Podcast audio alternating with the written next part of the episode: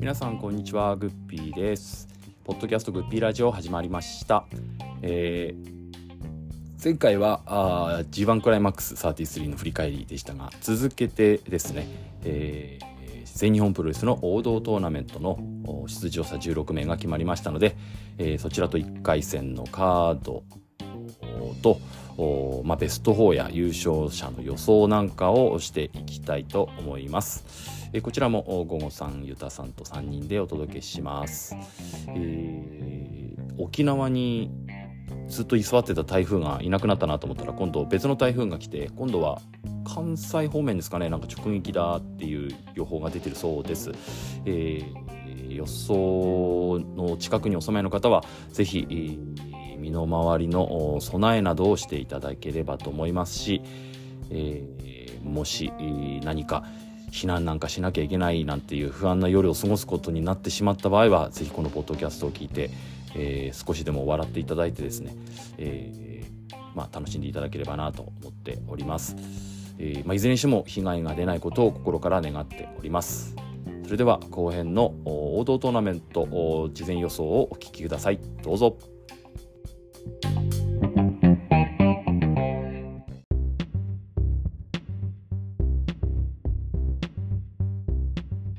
ポッドキャストグッピーラジオは MMA、プロレスリング、映画など私が好きな話題を深掘りする番組です。MMA の話題は GFC グッピーファイティングチャンピオンシップ。プロレスリングの話題は GPW グッピープロレスリング。映画の話題は GCU グッピーシネマティックユニバースのようなサブタイトルがつき、それぞれをナンバーシリーズで配信します。このポッドキャストは Apple Podcast、Spotify、Amazon Music で配信しています。お聞きいただき面白かったら星5をお願いします。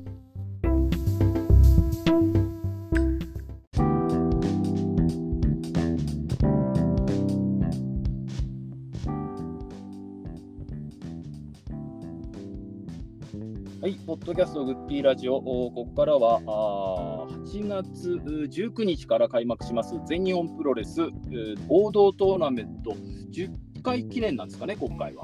そうですね。えーについて、えー出場者が発表されましたので、事前予想ということで、えーゆたさん、ゴゴさんと私と3人でまたあーお届けしたいと思います。では、お二人よろしくお願いします。よろしくお願いします。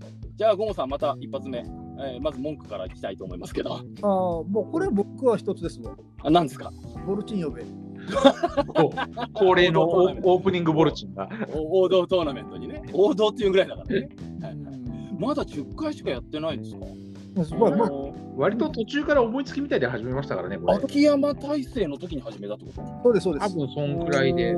当然、日本の時はやってないってことですね。やってないです、やってないいけないんですよね。あの元々の始まった経緯とかなんかはあるんですその頃は例えばじあの自分の団体の選手の中でジュニアもヘビーも関係なくもうとりあえずワンナイトでやるとかなんか始まった当初は？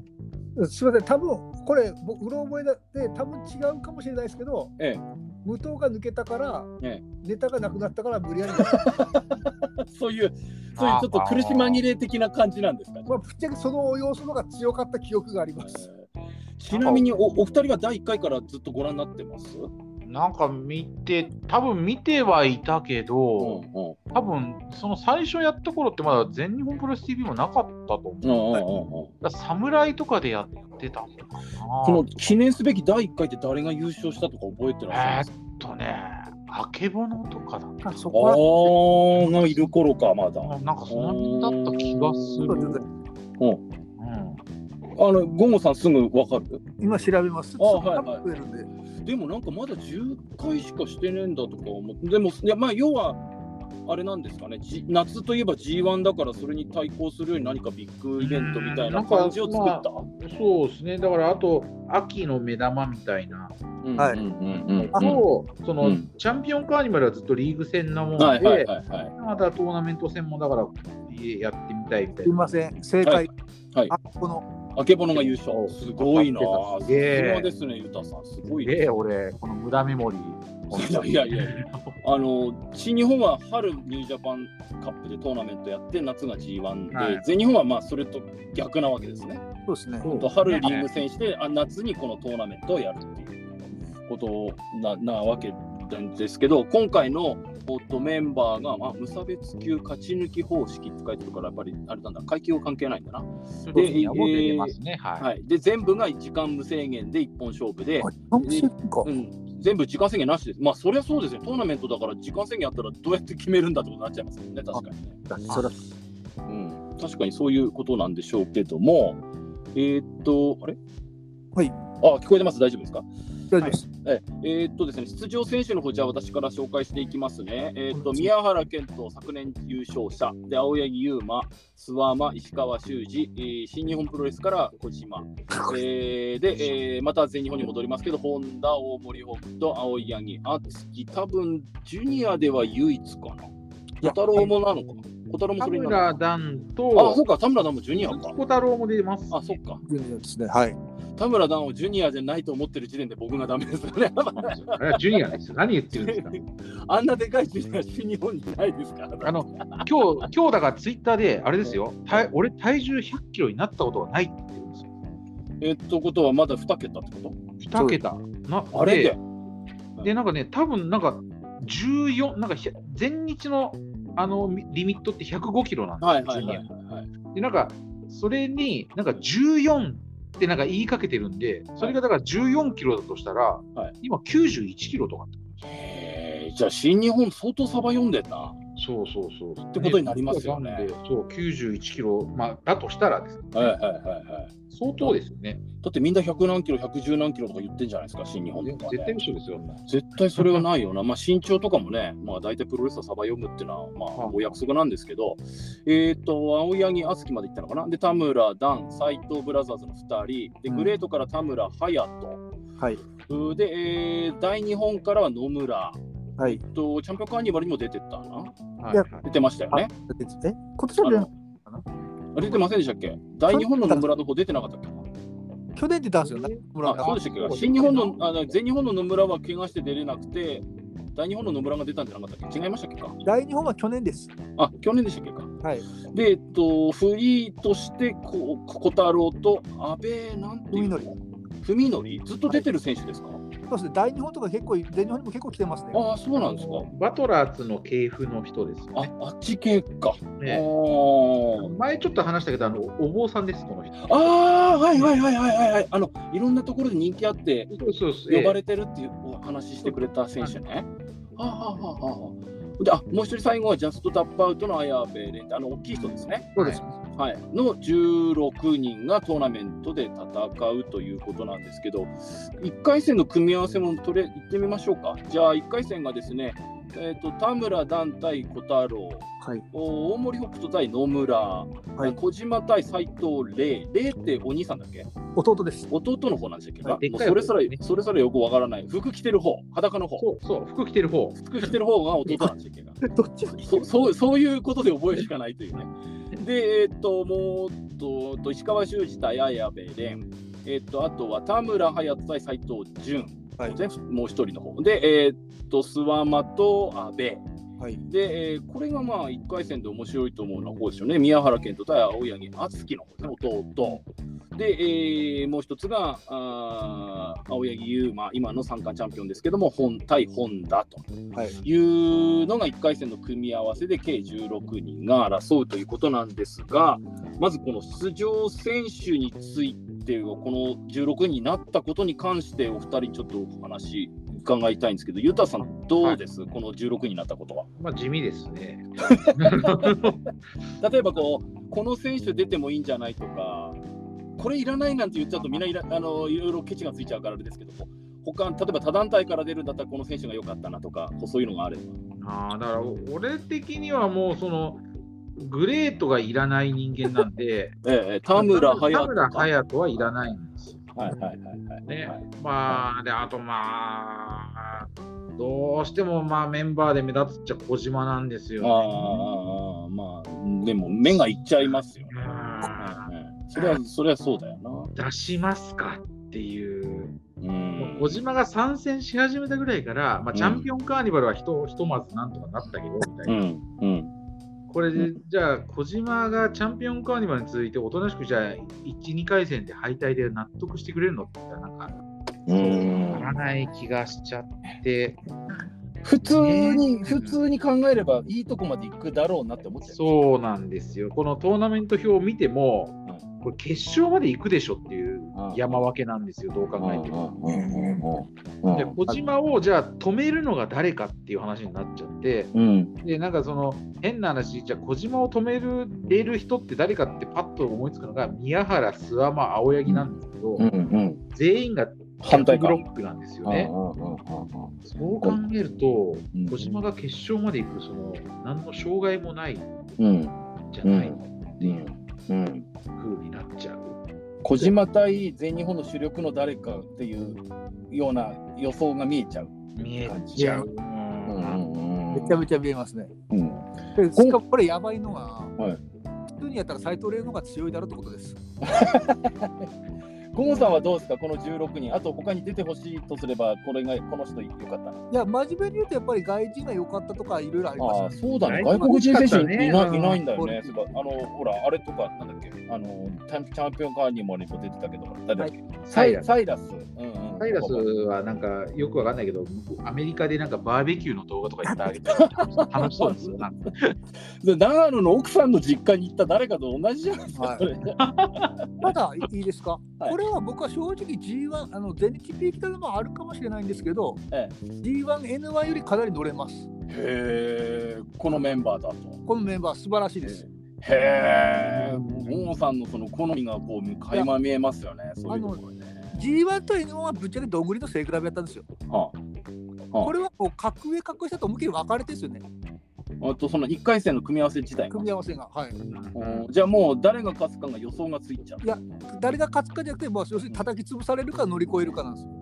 ああ、テーマがはっきりしてるわけね。もう完全に三沢、まあ、要要するに程度名前の差はありも三沢対ジャンボ鶴田なんですよ、全部。全部が三沢対ジャンボするなんて。違う違うのがあるんですよね。まあ確かにそのゴゴさんが言ってるその諏訪間対安倍とかっていうのがそうそういうことでしょ？はいまあ、だ宮宮原対青柳敦樹とかもそうでしょ？はいはいはいはい。違うのが、今、ユタさんの言った斎藤潤対田村隼人とうん。斎藤麗対小島聡。ああこのこのこの斎藤ブラザーズがな。そう今乗ってる斎藤ブラザーズがなんか両方とも1回戦負けしそうな機会があるんですよ。と芸能活動が忙しくて。そう、まあ、なんか知んないけど。そっちの仕事が忙しいから、とりあえずとっとと負けて早くあのロケに行けみたいな。そう、ロケに行けね、タクシーの飯のロケに行けみたいな。それかどうか知らんけども、なんかね、両方とも1回戦でやられちゃいそうな気がすごいす斎る。藤麗に関しては、ちょっとチャンピオンカーリオでインパクト残したから、小島聡に勝ってほしいんですけど、うん僕も正直、小島聡が負ける姿が浮かびません。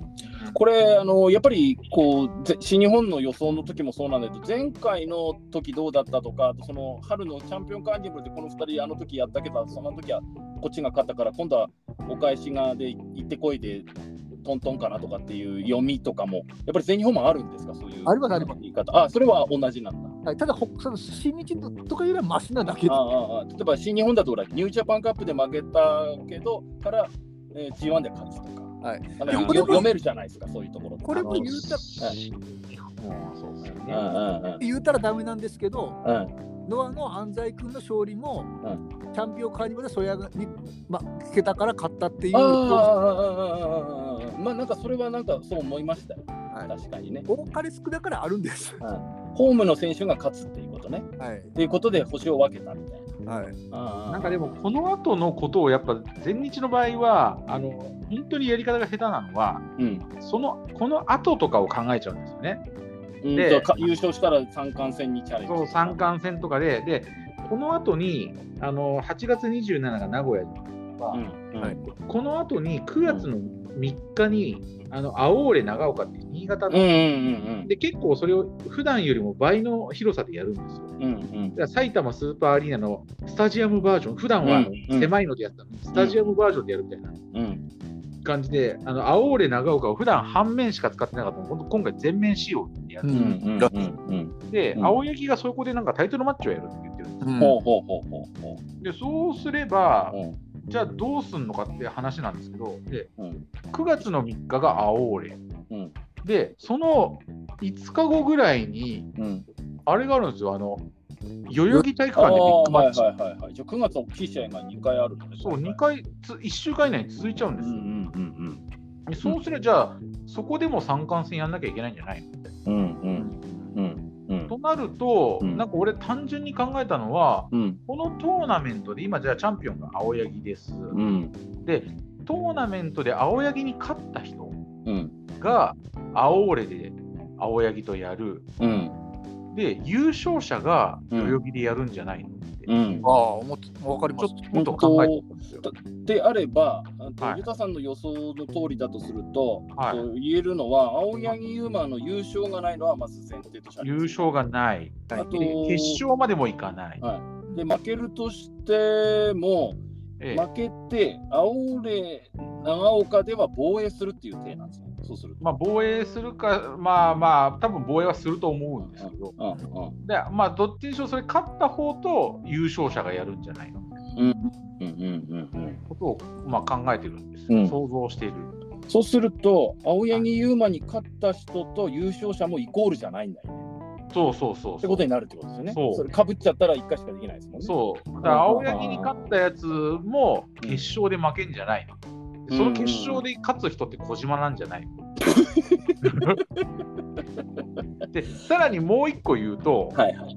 今日、まさに今日 DDT がの後楽園ホール大会があったんですよ。はいはい、そこにはい前日の諏訪間が上がったんですよ。上がりましたね。試合試合をしに行った試合じゃなくて乱入で。ああ、はいはいはい。で、元前日の秋山ああはい、に、あの代々木に来いと、はい挑戦状を叩きつけたわけですよ。あの、なんか、だだ電流爆破がどうのこうのって言ってたのは、あそうれとは別ね。そうそう。それで、まあごあの大仁田をなんか電流爆破やるんじゃねえか、俺の時ダメだったのにどういうことだみたいなのをツイッターでやり合ってて、えその結果、なんかそのじゃあこう DDT の後楽園行ってやるよってなって、えうんで今日あの今日のねあのこのまさに収録をしているうん今日の13日の後楽園に諏訪間が出てきて、うん。秋山とマイクでやり合って、うん。その全日本の今度の代々木大会に来いとうん。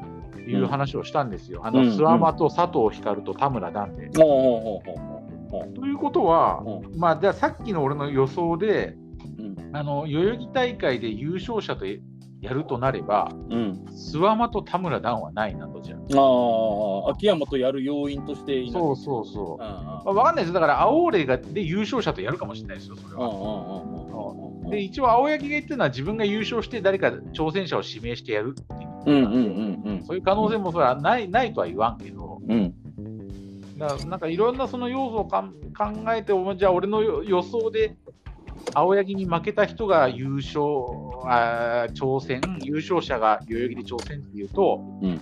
あのまあ、ちょっとなんか、じゃあちょっとね、あのいろいろすっ飛ばして予想を言っちゃうと、うん。これ今回のこれは小島と本田のうん。決勝で小島が優勝っていううん。うん。うん。のがあるんじゃないかなと。うん。うん。うんで、うん。で俺もね、言ってやっていいですか？はいはい小島とそう、小島と田村隼人。田村隼人あいやっぱここもグレートがあのチャンピオンカーニバルの T ホークみたいにグレートが決勝まで来る。あんまそれはきついなぁ。それは本当にきついなぁ。じゃあ優勝軍々とかってこのまず1回戦から少し紐解いていってみて整理していきましょうか。例えば、はい。まあ、僕みたいのがパッと見て注目するのはやっぱり宮原対青柳弟。はい。とかなんですけどまあ順当にこれは宮原が勝つっていうふうにお二人ともさすがに宮原勝つと思うんですよね。ただ面白くはなるでしょうけど。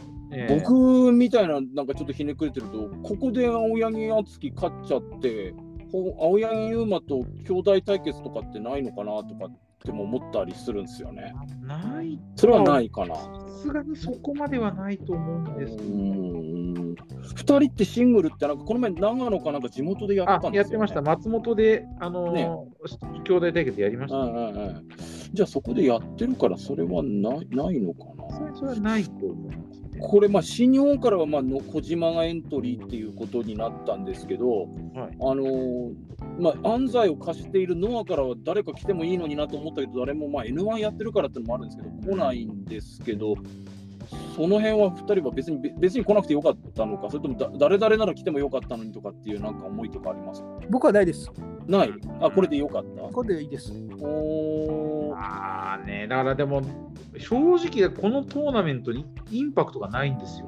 まあ、ないですね。なんかこう、うん。自分なんかだと N1 に出てなくて、ノアの強豪官1人ぐらいいても面白かったかなと思って、鈴木秀樹とか、あーそうですね、だ出てくれたらよかったなって思うんですよ。そうノアの N1 とは日程が思いっきりかぶっちゃってるんで、エントリーしてる選手は出れないんですうんよ、うんねうんだからそう考えると、そういう鈴木秀樹だとか、うん。うんまあ、あの貸してくれるかどうかは杉浦とかね、うんうんうんうん杉浦も怪我ですもんね、確かに。うんまあ、杉浦なんか目の怪我がなんかもうちょっとかかる、まあ、もしあれ怪我してなければ出てたのかもしれないとか、いろいろ、まあ、ありますけど、鈴木秀樹、まあ、藤田がないにしても、鈴木秀樹とかなら、あの藤田が、うん、藤田出て諏訪間とやるんなら、うんうんうんわかりますけどね。そういうのもあったかなと思います。ボルチン、ボルチン言うてますけど、やっぱ新日本とノアと全日は合いませんよ。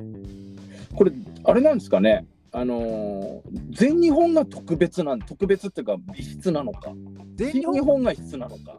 だから新日本、僕僕の考えと、はい新日本とノアがするとはや流行りにうまいこと乗っかったけど、はいまあ、で結局結局ラーメン作らなくなったんですけど、ね、それでラーメンを作らなくなった？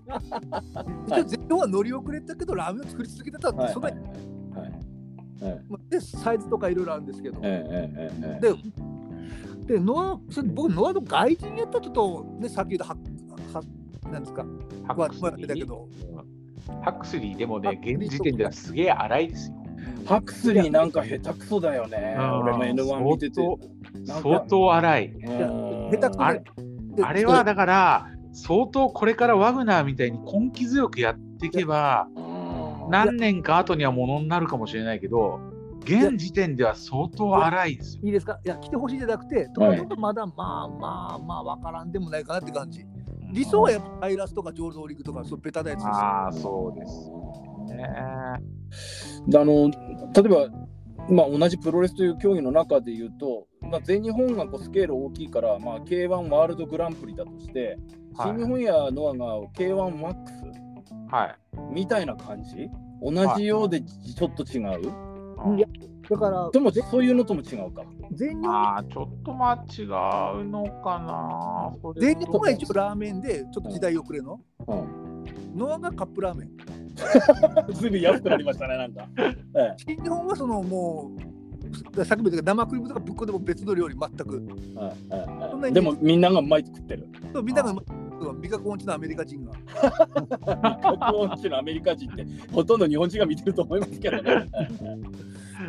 なんかでもね、あの俺最近 N1 見てって思ったんですけど、ええやっぱノアの方が、なんかその、ノアの方がまあ全日と合うと思うんですよ、まだ。うんうんうんうん。新日まあ、はやっぱり確かにしね。うん、いあの行くとこまでだいぶ行っちゃってる感じはするんですけど、うんうんうんでただ、ノアの方がやっぱりちょっと尖ったレスリングがしますよね。しますします。うん。尖ってる。うん。そう、あのそれぞれの個性をうん。すげえ生かしてる、うん。あの感じがして、やっぱなんか、尖ってるなって見てて、ねいろんなやつの試合も、うん。だからそれなんかまあ、受け入れる土壌っていうか、もうすごくなんかいろんなのが混ざって、うん。よくわかんないプロレスになっちゃってるうんのはあるけれども、まあ、うんしっかりしたプロレスはしていると思う。やっぱ全日はすごくやっぱシステマチックなプロレスうん。なんですよね。あうん。の昔からのオールドスクールっていうか、なんかその、あのー流れをすごく大事にする、あのプロレスなんだけれども、やっぱそうん。こで、あの個性を出すとかはすげえ難しいな、これ。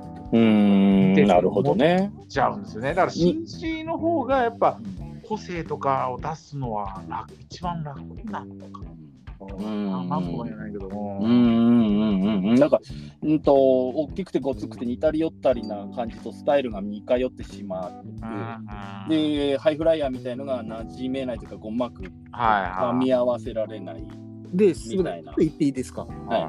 あと全日はもうそのこの王道トーナメントに関してはもうその全日ファンが喜ぶトーナメントにしてうん、百寄せパンダはそのまあうなぎさやかとか大仁田になんか来たああなるほどね。あ興行で客入れるのとコアなファンを納得させるものと少し分けたと。はいそんなイメージがあります。ああなるほどね。そう言われるとなんかしっくりくるな。確かにな。あんまこれに関しては不満ないですよ。そのボルチンは言うてますけど。うんうんうん。王道トーナメントとしてはね。うん。そう。俺、その、ボゴさんの言うことも分かるんだけれども、うん。なんかね、その、やっぱね、正直ちょっとこのカード発表バーンってなった時に、うん。やっぱね、ワクワク感はなかったんですよ。あそれでだからあの先週あの帰り劇場やったと思うんですよね。あの王道トーナメントの発表せんと。あのバッああだからあれもね不思議だなってまあ思ったんですけどまあ当初この収録自体が発表される前提ではい、あの大会の後にやろうと思ってたのが、ええそこで発表されなかったものですから、まあ、ちょっとこの,、ね、この収録自体がちょっと延期したっていうのもあるんですけど、なぜあの大会で発表しない、次の日、サイトでポロッと発表したのかなっていうのも、すごく消せなかったんですよね。えってなりましたもんね。ええまあ昨日言えばいいだろうって思ったんですよ、確かに。だからそれこそあのこの間のあの超ライジン2と一緒で、はい、なんか目玉流れたんじゃねえのって気がちょっとしあないーほほんと本当はなんかサプライズあったかもしれない。そうですね。だからいいサプライズなのか悪いサプライズなのかは知らない。なんだったのかな長田かな長田でサプライズにならねえな。型でサプライズじゃないです。それこそあれじゃないですか、ライジンとしてイブシとかじゃないですか。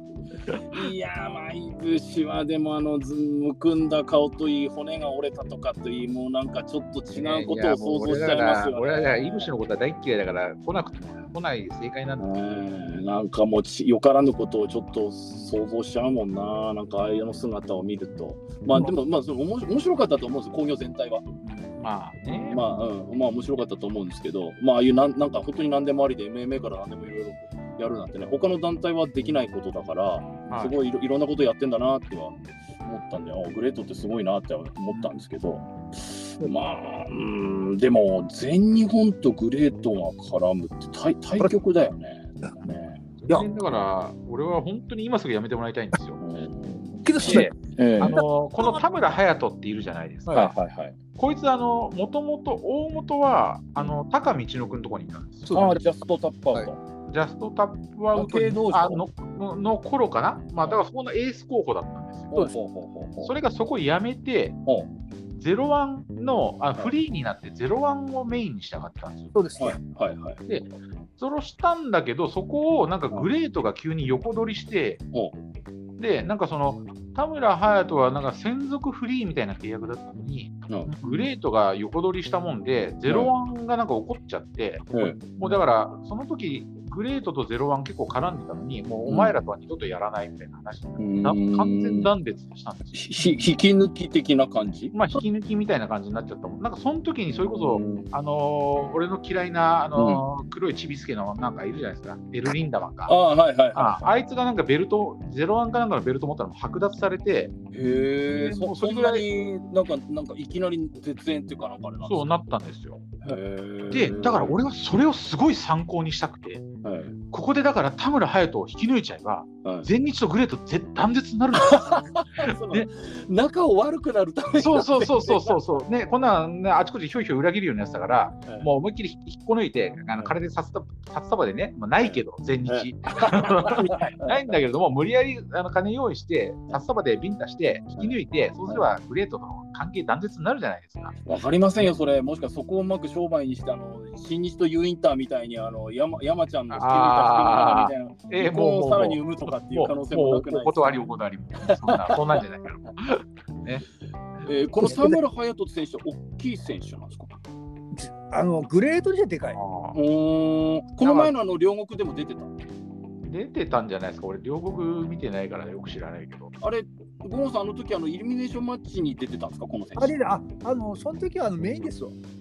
あのー、とティーホークとタイトルマッチした？そうそうそう。ああれがこの田村隼人？はい。あそうなんだおーじゃあまあそれなりのトップクラスの選手なんですねグレートの中でないですかね。いらないけど。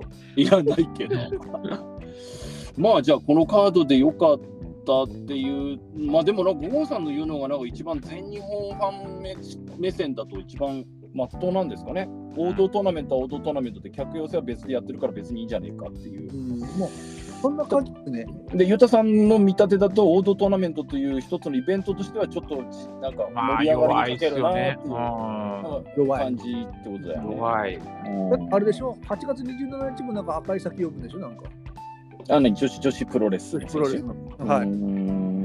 んでもこれゴムさんでしたかね？前も言ってましたけどこうあの新日本と客の被らない女子プロ層に手を出してこうそっちから客取ろうっていう戦術っていうか戦略はい。じゃないかっていうのはなんかねそれはそれで考えてやってるのかなっていうことですいいいいかどうかは別としてですか、それ僕言ったんですけど、ええはっきりそれも他の人のパクリです。あそうなんですか？ツイッターで誰か言ってました。でも新日本でやってそうなことをやってもそっちから客を取れないから新日本と客層の被らない層を取り込むために女子プロとか現電流爆破みたいなことをするとそっちの層が来るかもよってことでしょ？そうです、そうです。ああまあでも、まあ、あながちのバババカじゃないですよね。その中身は別としてですよ。実際やっぱあーナイトとかデニチ来たってやっぱ来ませんって。うん新日見新日行きますって。普通にナイト見に。確か実際こうオスプレイとか来る方来るわけないしね。まずねね、来ないですね。ああ現実的に来ないわけだしね。あーまあでもこの、まあ、メンバーで決まったんだからこのメンバーの中からまず一等賞を決めることになるんでしょうけど、はいえっとまあ、予想にじゃあ入っていこういくとすると、えっと、ゆうたんさんはもう決勝が小島とスタあと誰だっけ？本田ホンダ。で小島が優勝してで優勝。本田はつまり青柳に勝つから、タイトルマッチ一発目が青青俺の、に青俺長岡うん。のタイトルマッチが青柳だよ。本田。うんで、まあ、代々木でうん、小島が取っちゃう。この前島根かなんかでやった三冠戦って青柳と本田じゃなかったんでしょ？あれは大森北斗。ああ青森北斗か、ええ。あそっかそっかそっか。じゃあお逆に言うと大森北斗は来ないってことになるよ。大森北斗も面白いね。相手が野村拓也なんで。うん、だタイトルマッチに絡む優勝しちゃうと絡むからまたやらなきゃいけなくなるってかんそっちから考えると優勝はない、そういうない。ないかな。うん可能性が高い。でもやっぱりこの4人の山は小島だろうな準決までは小島だろうな、ねいくらなんでも、そうでしょうね。ここは俺、小島はまあ来ると思うんですよ。アクシデントがない限りは。うん小島だろうねこのええ反対というかこの一つこの上の山？田村段小はい太郎、石川修司綾部蓮のこの山からはこの4人からは誰がゆうたさんは来るだろう俺はここは綾部蓮に来てほしい。ですね。まあだから石川修司、綾部蓮の勝った方が準決まで行くと思うんですそう考えると綾部蓮にね来てほしいなっていう気はある。そう準決勝が小島対綾部蓮になる。綾部蓮で、あわよくば綾部蓮にそのまま決勝まで行ってもらいたいですんごゴンさんはここの4人は？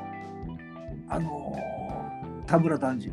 ああ実は僕もそうなんですよ。あらここは田村段かなってあ思のってて。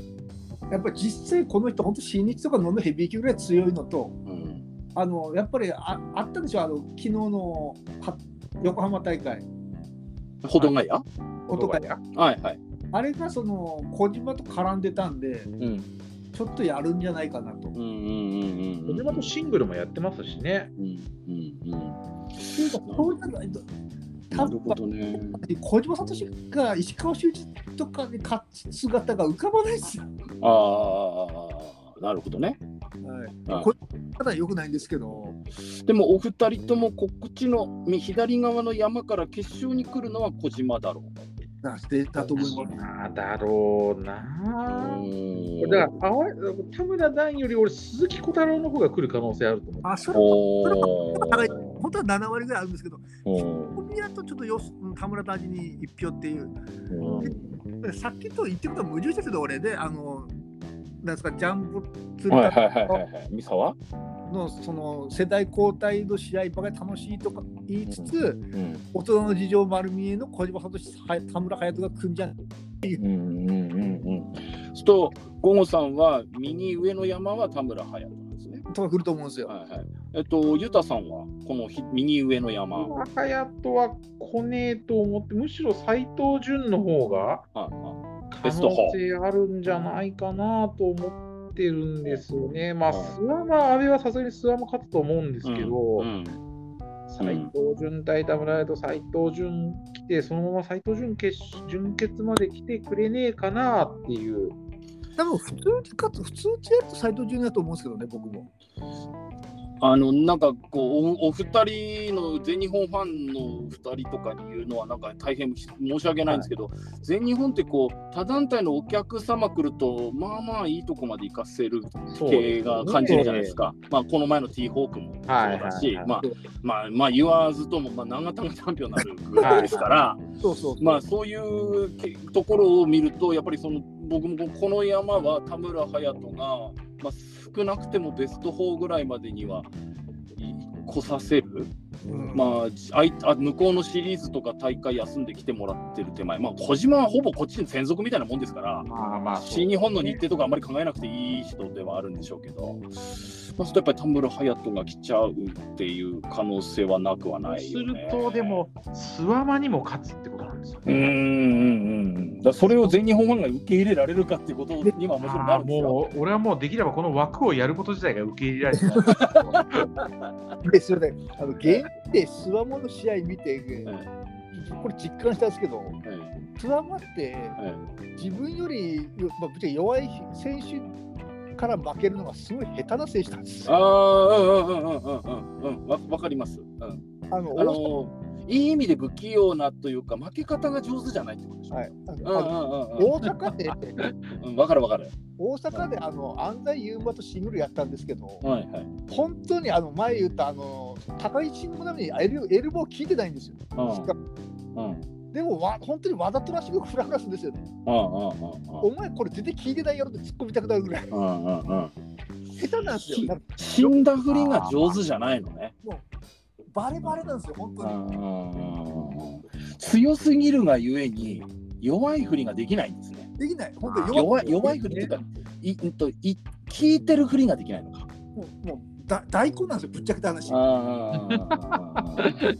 でもまあそれがそれでスワマの味というかキャラっていうか選手としてのカラーですからね。まあしょうがないし、このベテランに今からスタイル変えろってのは無理な話無理です。なんか諏訪間に関してはむしろこの安倍に負けるんじゃねえかっていうはいはいはいはいあは、わかる。ま、丸め込みとかでね。い。はいうんうんあのそっちの方だったらまだわかる気がする。あのイケメン黄色にも負けたでしょ、うん昔。ああ、あったかもしれない。傷のつかそういう傷のつかない丸め込みであらっていう負け方ならまだね、きなんかまだ許される。で、さっきも言ったけど、下手すぎて傷つくんですよ。わざとらしすぎるだろう、お前みたいなところが傷つくってことね。はい。はあ、はあはあはあ、まあじゃあ、この安倍は何でもできちゃうから、うんありえるっちゃありえるんですよね。うんちょっとここは、うんと、ゆ予想としては山は僕とゴゴさんが田村隼人が来てユタさんは、うん、と斎藤潤。斉藤潤が来るあじゃあこの1回戦が非常に注目ですねそうするとね。ね。はいはいはい、でまあ一番、まあ、有名どころというか混戦の感じがするこの一番右下の山ですけどもえーっとまずここ出てくるのがゆうたんさんの予想だとホンダってことになるわけですね。本田、なんか宮原青柳はないと思うんですよ。ああああああねまあ正直俺、ホンダの、最近のホンダの試合あんまり好きじゃないんですけど、うんなんかどっちつかずで、ヒールなのかちゃんとしてしたいのかよくわかんないから。うんでもなんかいざとなら金敵とかも使えるから、要するに相手にうん。あの傷のつかない勝ち方みたいなのもできる人なんですよ。うんうんうんそう考えちゃうと、うん。青柳、宮原の見立ては十分あるんじゃないかなっていう。気うん。はする。うんうんねゴゴンさんは？ここは？僕、僕ここが一番純粋に楽しめるんですけど、うん。あまあ、ここベ、ベタにいきます、宮原。うんとやこの山を出てくるのが宮原。宮原。はあはあはあ、そうすると、えっと、準決勝が宮原と田村隼人になる。そうなんですよね。ああそうすると、ティーホークに負けた時みたいに傷つくることが起きるってことですね。最悪だ、最悪。本当に。これね、あのちょっとあれ僕の予想ってあれなんですけど、宮原も青柳優馬も初戦で落とすってのはないかなって。初日開幕あ初のでこれ21、22が新木場連チャンなんですよ。な、はいはいはいだから次の日は次の日で2人とも星をだからトーナメント落としてし次の日は出てくるとかって考えると青柳の弟も本田も勝っちゃうってことはないかなって思ったりもするんですよ。まあ普通に考えるとど宮原とかが来るんだろうと思いますけど。なんか青柳敦樹のヘビーのた相手が、なんそうですね、斎藤ブラザーズとかだったら、うんあの1回戦勝ち抜きはあ,、まあ、あるあったような気がするんですよ。うんうんあの丸め込みとかとかうんにね。うんうんだけど、宮原ってなっちゃうと、うんちょっとさすがにそこまではやらせないんじゃないかなっていう気は。このここの4人だけが多分あれですよね、うんと、純粋に自団体の選手だけの山ってこの4人じゃないかな。そうですね、そこだここだね。ここで勝った負けたはあんまり傷がつきつかなくはないんだけど、はい例えば宮原が勝っていって、田村隼人とかに負けると、さっき言ったみたいに T ホークに負けた時の二の前になっちゃうと、またネットが荒れるので、ええこのエース級が自団体の中で世代交代かみたいな感じ、あ、本田と青柳は同い年って言ったんだっけか。なんか、あれ違ったっけか。ホンダの方が下か下な。の話だっけか。芦野と誰、青柳が一緒だったんだっけ？あれ違うな。足のは30あ、大森、大森奥人とあれか。青柳優馬が。あそうですそうですエースだっけか。あで同世代の人。田村ダン、本田、うん青柳敦樹が一緒です。ああ、じゃあやっぱりその辺、20代後半、30手前でみんな大体そろ、まあ、それこそさっき言った話になりました新日本で言うと、えー大岩とか、まあ、宮原健とも、まあ、似たぐらいか、その世代なんですね、この人たちね。そうですね。若いな、そうやって考えると、全日本って主力がすごいね。めっちゃ若いですよ。若いですよねえ多分主力どころの平均やりゃ30ぐらい。うん、こういい世代にこういい感じにばらけてですよね。ねまあ、うんここがだからどうなるかですけど、えっと、ゴンさんが宮原、で、えー、ゆうたさんが本田、はい。で僕はこれは青柳弟以外の3人にはチャンスがあると思うんですけど、そういう関係からいくと、まあ、青柳、弟、そうですね、宮原と青柳優馬はここでやるってちょっとないと思いますから、どっちかは初戦で負けるってことだよね。そうなるとやっぱりユタさんの予想が自分は近いかな。あ宮原対本田になって、本田が青柳優馬にも宮原健人にも勝つ。勝ってベスト4に来る。うん、それはありかな。そうすると、えっと、予想していくと、準決勝が、えーっと、綾部蓮対小島っていうのがユタさん。はい。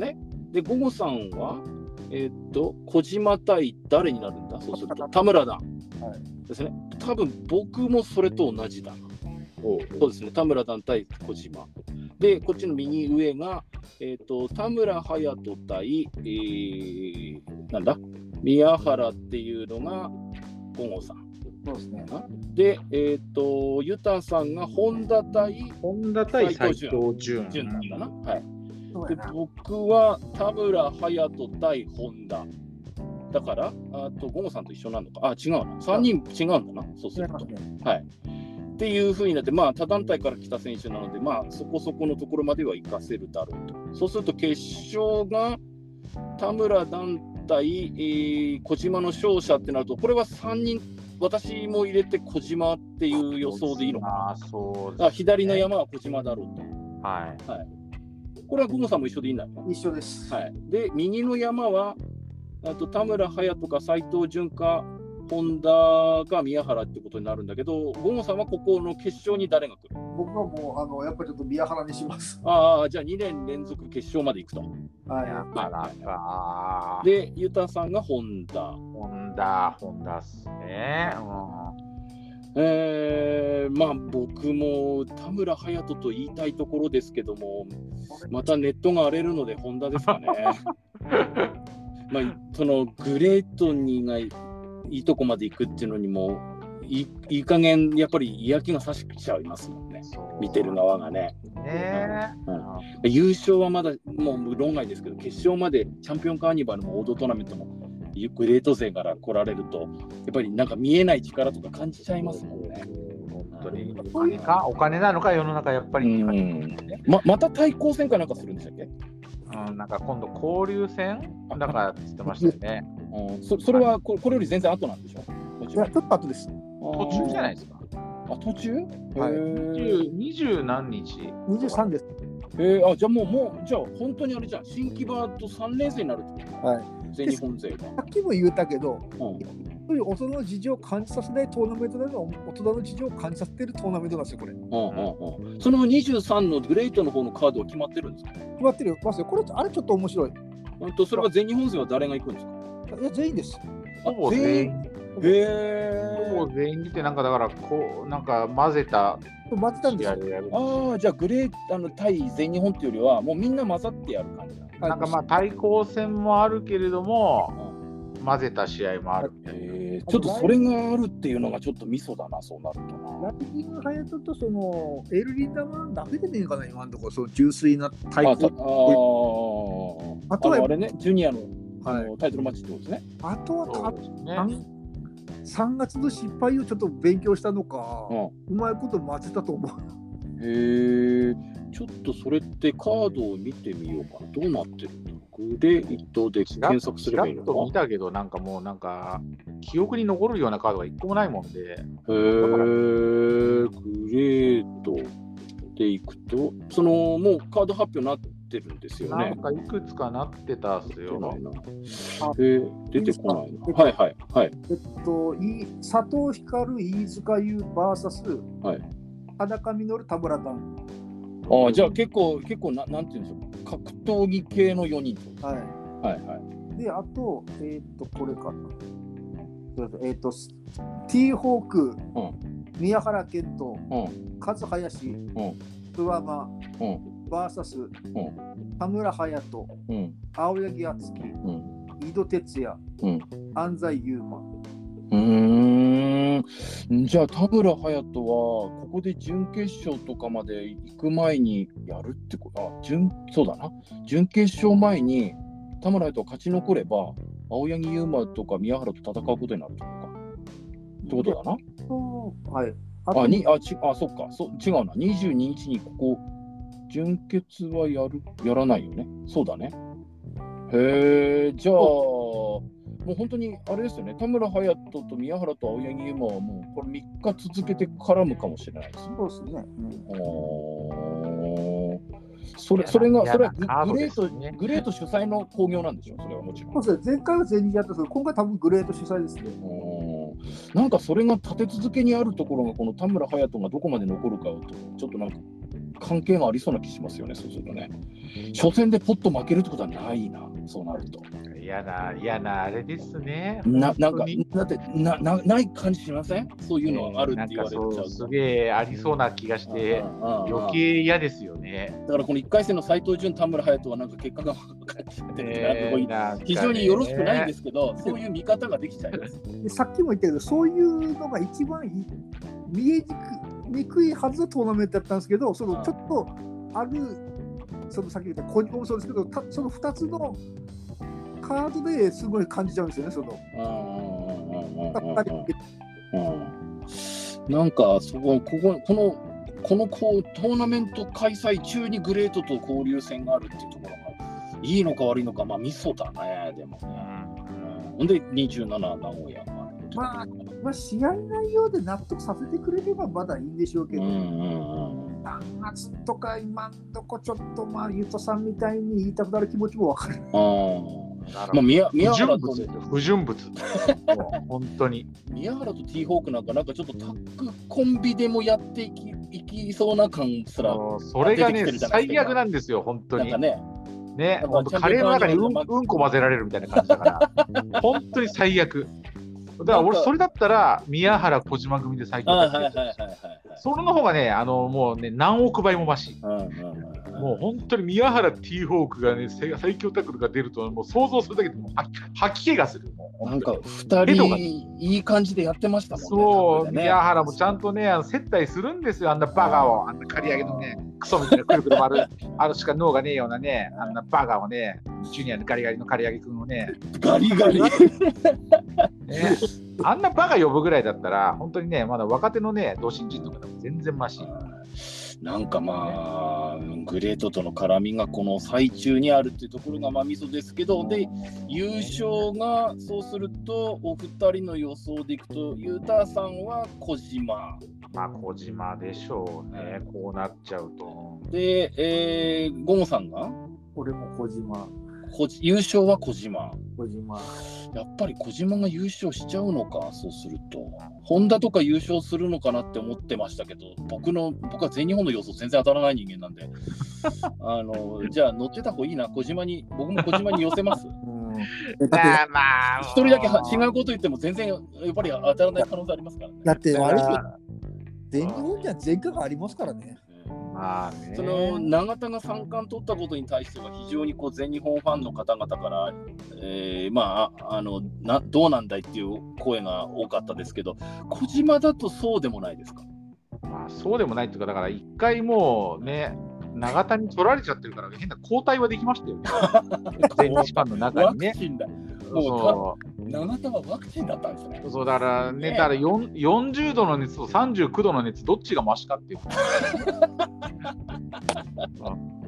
い や、そうすると小島が三冠戦にいずれどっちかのビッグマッチで挑戦するでしょうということですよね。そうまあだから、その時に挑戦して、まあ、取るんじゃないですか。やっぱりそうなりますよね。小島が挑戦するんだったら、もう取っちゃうんじゃないのって思っちゃいますよね。そこまで来ちゃうと思うな、なんか。だから、一時だけで青柳優馬は終わって、また新日本勢にベルト持ってかれちゃうっていうことになるってことですよね。ありそうなね。じゃじゃないと、ここに小島がいる意味がないみたいな。ゴモさんはそこはどう見てます？この対ここで小島が優勝したとして、その後です。いや、ゆうたさんと一緒なんですよね。じゃあ、やっぱり小島が青柳優馬に三どこかで三冠戦で負けちゃう。はい。いや、なもう一回言いますよ。はい前科あるもん。前科、前科ってやつですよ、それは。だからやっぱ前科持ちは信用されないんですよ、どうなに構成したって。本当に。再犯率が高いですね。再犯率が高いんですよ。こういうね、あの前日、新日みたいに金あるところのね、はいあの手を結ぶみたいな、シャブに手を出せばやっぱダメなんですよ、シャブにやっぱりね。またやっぱりそのいい味が忘れられなくなっちゃそううそうそう、その場しのぎの金が忘れられなくて、またシャブに手を出しちゃうわけですよ。ね、だからグレートみたいな安いチンケなね、あの安いあの粗悪品のシャブにも手出しちゃうわけだし、うんあの新日本みたいなね、あのちゃんとしたあの聖堂のあのお薬にも手を出しちゃうわけですよ。うんなぜ、ね、ちゃんはっきりラーメン作ってないとこからとこですからね。まあ、これフリーの小太郎と阿部を除くとですね野村綾部蓮と田村隼人小島って4人が他団体からの出場となると16人中4つが一山分は他団体から選手借りてまあやっているっていうことにまあなるわけですよね。じゃあかといってこの4人いなくて純粋に自団体だけでじゃあ16人トーナメントしたとしてどうなんだっていうこともあるからやっぱりよそから人を借りないとっていうのも分からなくはないんですよ。ありますね、そうそうそう。だから、だからうんあとはだから全日ワンからだから望みたいのは、だから別に他団体から呼ぶのを全否定してるわけじゃないんだけれども、うんうんその全日本プロレスの、うんあのの中でコントロールできるところを呼べっていう。うーんと全日本プロレスのまあ世界観に合う人だったりとか、その、まあ、永田とか、まあ、今回の小島もそうですけれども、うん、なんか、はあ、取られちゃったみたいなんじゃなくて、出てくるイコール、まあそとそうそうそう。なんか取られちゃうみたいな。はあってそうなっちゃうんじゃなくて、うわ、こんな強いやつが出てきた、じゃあ今度誰が取り返すんだみたいな、こうワクワク感みたいなうんうんうんのを持てる相手に、とまあ、と取るんなら取ってもらいたい、どうどうせ来るなら圧倒的に強いの来いと。そうそうそう。うんなんで誰が取りか取り返しに行くんだっていうストーリーが。そうそうなんですよ。そういうのをまだ見たい。だパッと浮かぶのは関本なんですけど関。本ああ関本とか岡林とか大文字とかそこらへんのあ大日本勢。まあ、パッと浮かぶのはですけどね。これ、ゆうたさん、もしですよ、小島じゃなくて、新日本から誰か出るとしたら、誰がいいかったとかは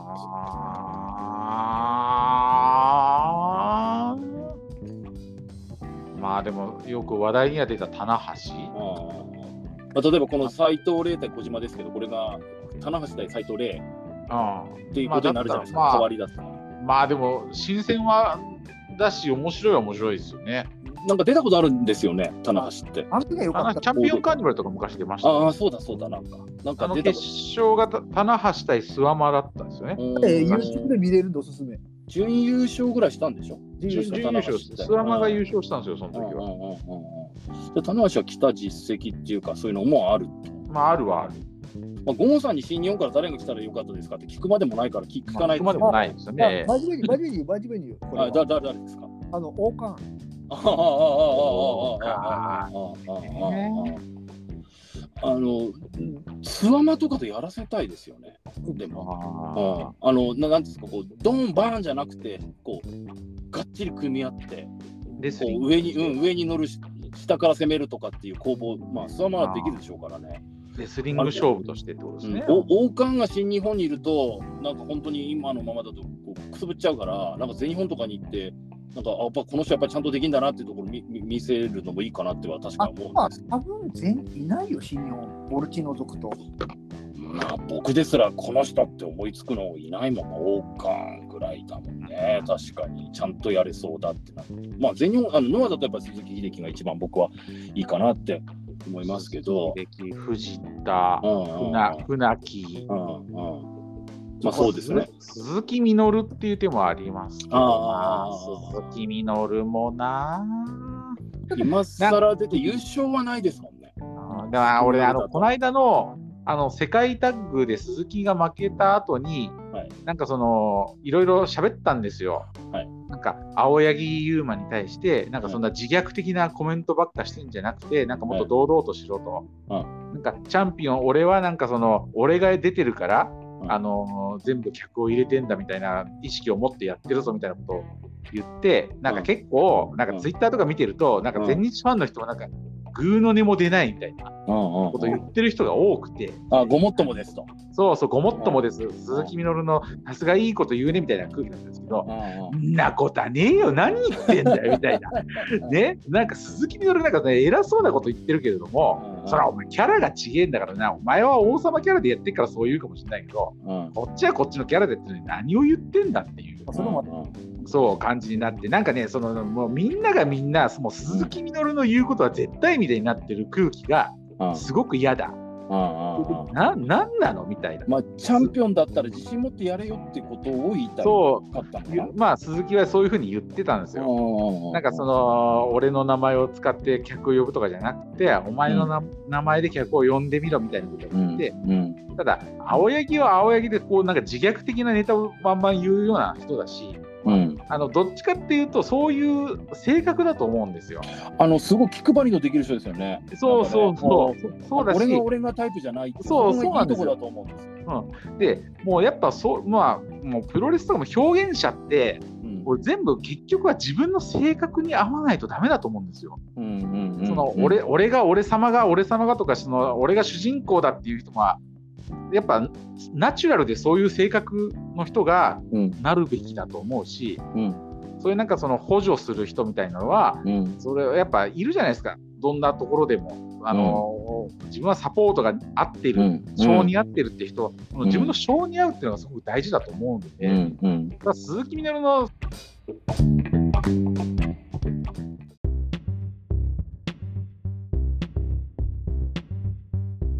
MMA プロレスリング映画の情報盛りだくさんポッドキャストグッピーラジオ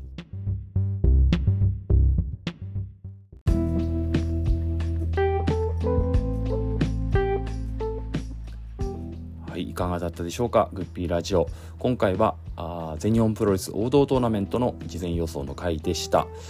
えー今までもこういったあ事前予想とか振り返りってのをこうビッグマッチで繰り返しやらせていただいてるんですけども多分ですがあ事前予想で優勝者の予想が全員一致したのは初めてだと思います。まあ、その結果が当たるかどうかも分かりませんし当たったとしてそれが本当にいいのかどうかも分かりませんがあまあ今後の流れとかですねいろんなことを加味して私たち3人とも今回の優勝は小島聡ではないかという結論に達しましたまあ全日本今あいろんな団体から選手をお借りして、えーやりくりしているというのがあ実際の姿なんですけども、まあ、それ自体にいろんな賛否があると思います。えー当然、えー生え抜きの選手が活躍するっていうのが望ましいのですが、まあ、裏を返せばあそういった他団体の選手に活躍されて、えーこう悔しい思いをしている選手もいっぱいいるわけでそういう選手が奮起して全日本マットをますます盛り上げてくれることを願っています。ポッドキャストグッピーラジオ今回はこの辺で終わりたいと思います。それでは次回まで皆さんさようなら。